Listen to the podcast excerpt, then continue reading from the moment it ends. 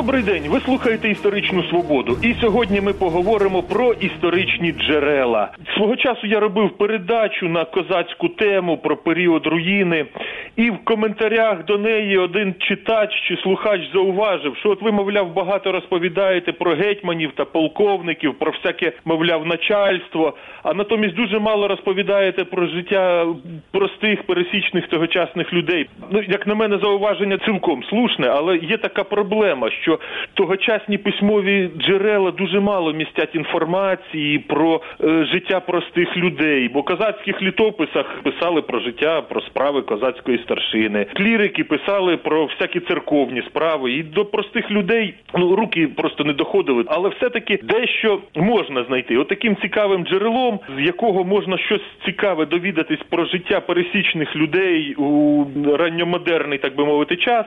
Є тогочасні метричні книги.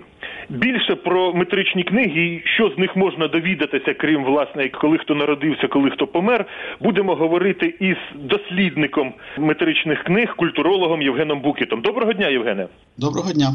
Коли з'явилися метричні книги на території України? Власне кажучи, самі метричні книги е, перше з'являються в Римо-католицькій церкві, це 16 століття, і вже до кінця цього 16 століття вони з'являються і в Україні.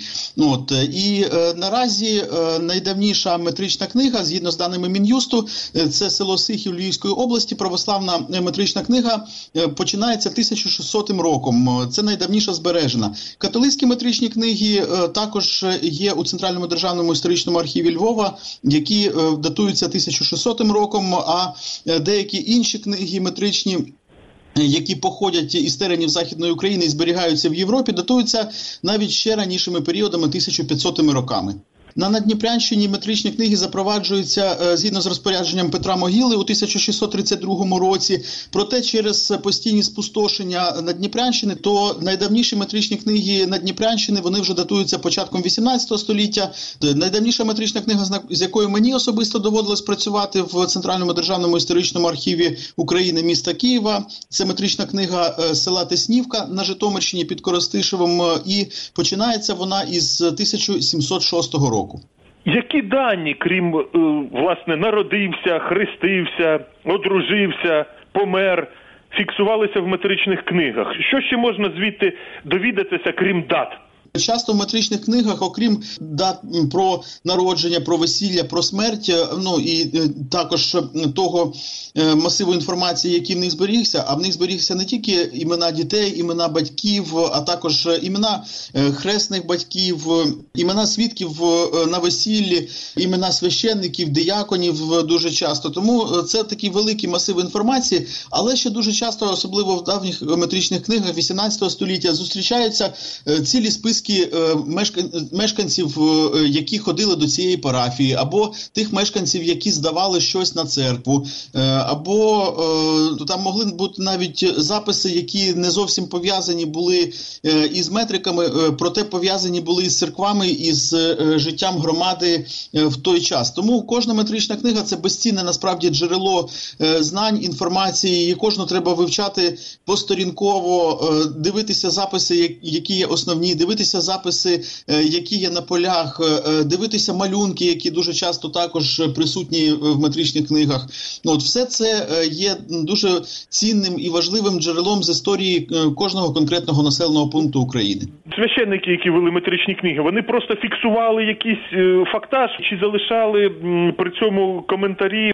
Ну насправді все залежало від конкретного священника. Бувають метричні книги не зовсім цікаві, тобто там все написано сухо і е, немає ну практично жодної додаткової інформації. А бувало таке, що священник е, міг написати е, в одному місці прізвище цієї людини, в іншому прізвисько, чи це законно народжена, чи незаконно народжена людина була. І ну і багато всяких таких інших речей, які ну іноді просто тих дослідників, які займаються вивченням метричних книг е, е, просто веселять, тому що видно, що наші предки вміли жартувати, е, вміли веселитися.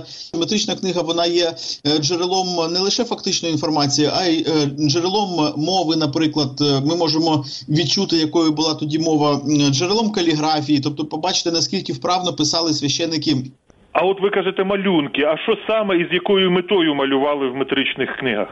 Малюнки в метричних книгах це е, є теж дуже захоплива тема. Причому е, вони в основному е, велися в тих церквах, які були ще не захоплені російською церквою, тому що російська церква вона вводила досить жорсткі вимоги до ведення метричних книг і не дозволяла ніякої творчості у них. А от в книжках метричних Римо-католицької церкви, унійної церкви, православної церкви, яка була наслідувала традицію традиції е, екзархату е, Константинопольського патріархату, тобто там є дуже дуже багато, е, зокрема, мініатюр, на яких зображували сцени із Біблії, сцени вінчання, народження, поховання людини, на яких зображували також, наприклад, храми, які ну автентичні, які були в тих церквах, їх просто замальовували в тих селах. От крім того, ми дуже любили малювати квіти, малювали перші літери е, в абзацах, так звані буквиці. Це крім оздоблення, для чого робили? Чи чи суто, от щоб оздобити, щоб гарно було? Е, ну я все таки вважаю, що для того, щоб гарно було, то е, але з іншого боку, ми ж не можемо так однозначно сказати про всі малюнки, що вони робилися саме з цією метою. Тобто, можливо, їхні творці переслідували якусь іншу мету, але всі вони так чи інакше були тематично пов'язані і прив'язані до тих розділів метричної книги, в яких е, вони робилися. Хіба що от на деяких з них е, карикатури там трапляються? От е, зокрема, є одна така карикатура, дуже симпатична. Золотий шинкар називається. Вона так підписана. Тобто, де намальовано власника шинку, який очевидно не мав стосунку ані до православної церкви, ані до будь-якого із записів у цій книзі. Я, наприклад, зібрав е, цілу колекцію таких малюнків. Е, в мене е, їх на комп'ютері десь близько тисячі. Наші слухачі і читачі зможуть побачити е, ці малюнки на сайті Радіо Свобода, от власне в матеріалах нашої передачі Історична Свобода. А що ми можемо довідатися про повсякденне життя тогочасних е, пересічних людей з метричних книг, ну власне, крім тривалості життя і подібної статистики? Ця статистика надзвичайно важлива, тому що вона нам дає можливість е, зробити перепис населення е, конкретного населеного пункту е, за десь сотню 150 років. Це точно. Крім того, ми можемо знову ж таки дізнатися за частотою появи, наприклад, хресних батьків у метричних записах, наскільки ці люди були шанованими в селі, тому що ми знаємо, що за давньою традицією намагалися, щоб хрестили новонароджену дитинку люди, яких всі шанують. Е, церковний староста. Він е, дуже часто був хресним батьком. Е, потім так само представники заможних родин. От крім того, люди, в яких було багато здорових дітей, тобто в яких ну велика родина була, їх також часто запрошували Поховальні метрики вони цікаві тим, е, що в різних селах по різному могли описувати. Тобто, в, де, в деяких писали, наприклад, від чого людина померла, е, в деяких писали е, важливу інформацію, кому вона приходилась родичем. От часто, якщо людина була більш заможна, то запис про народження дитини в її родині, чи запис про її весілля, чи про її смерть, він міг бути виконаний більш каліграфічним почерком, мати трошки більш більше відступів е, поля, е, ну щоб виділявся на фоні якихось інших записів, і це теж е, може слугувати додатковою інформацією. А от ви кажете, писали від чого померли, і чи можна зробити якісь узагальнення? Ну за моїми спостереженнями, найбільша смертність була у дітей до трирічного віку, тобто фактично десь дві третини е, дітей помирало е, в той час. Е, також на момент 18-19 століття дуже часто помирали у віці 30-40 до 50 років не доживали. Якщо уже, наприклад, людина доживала до глибокої старості, це так 70 плюс 80 плюс, то уже при її смерті вже священник записував 100, 100 років, тобто такий характерний запис е, цифра 100. Ну, от е, е, Дуже нечасто, очевидно, вони звіряли із записами про народження, скільки ж насправді було років цій людині. А ті мешканці села, які вже жили в той час, вже і не пам'ятали, якого ця людина була точно віку. І тому можна знайти, от що людина померла в віці 100 років, а починаєш шукати метрики 100 років тому, і знаходиш, що їй насправді там було 85 чи 6 років, чи 70 чимось років. А таких справжніх довгожителів правдивих траплялося тоді досить мало. І я ще зустрічав такі дуже цікаві записи, що от деяких таких довгожителів, принаймні в кінці 18 століття, ховали одразу відспівували одразу кілька священиків. Мені траплялось і по 5, і по 7 священнослужителів відспівували отаку от людину, якій було реально на той час 98 років. Можливо, ця людина була якоюсь старішиною, до якої ну яку всі слухали на той час, чи можливо мала якісь особливі заслуги перед цією громадою, чи якийсь окремий соціальний статус, але це не була ця людина не була шляхтичем, це відомо з інших джерел, і тим паче не володіла ніякими маєтностями. Помічаю, що в 19-18 столітті тривалість життя була в середньому років на 20-25 менше ніж зараз. А от щось таке впадало в око, що от як життя змінилося з тих часів. Ну насправді видно е, із цих записів, е, що було якесь життя більше пов'язане з природою. Е, шанували прихід весни, це буйнотрав'я, цвітіння. Тобто для них це було така ну, важлива пора. От очевидно, тут із урожаєм було все це пов'язано. Крім того, дуже слідкували вони за православним місяцесловом, тобто не могли дитину назвати інакше ніж у святцях було і вже досвідчені знавці вони вже по імені можуть е, знати, коли приблизно ця людина могла народитися е, в який день. Крім того, часи 18 століття. Було ну мабуть вільніше, це так буде правильно сказати, вільніше жити, тому що легші, так би мовити, ці всі записи, тобто не така була канцелярська ця вся мова і і штучна, як в 19 столітті, все ж таки більше таких родзинок було. Можливо, це не такий сильний був вплив московської церкви. Ну а для дослідників історії, для дослідників повсякдення ж казати е, тут. Ну, от, наприклад, е, я е, починав дослідження цих метричних книг з єдиною метою подивитися, які згадки про Коліївщину, повстання 1768-69 років збереглися у метричних книгах. І що цікаве, що в період повстання ці метричні книги часто не велися. Очевидно, їх переховували десь. І, до речі, завдяки дослідженню метричних історичних книг мені вдалося абсолютно чітко спростувати міф е, про те, що е, представники е, унійної церкви греко-католицької постраждали від рук повстанців. Насправді, абсолютна більшість священників, які правили в тогочасних парафіях до Коліївщини, вони залишились правити і після Коліївщини.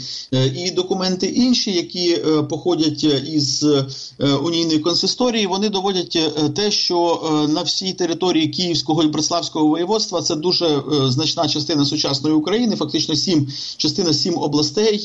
В результаті повстання е, постраждало всього лише 16 е, парафіяльних священників в усій унійній церкві. Вони були в документах кінця 18 е, століття виписані поіменно.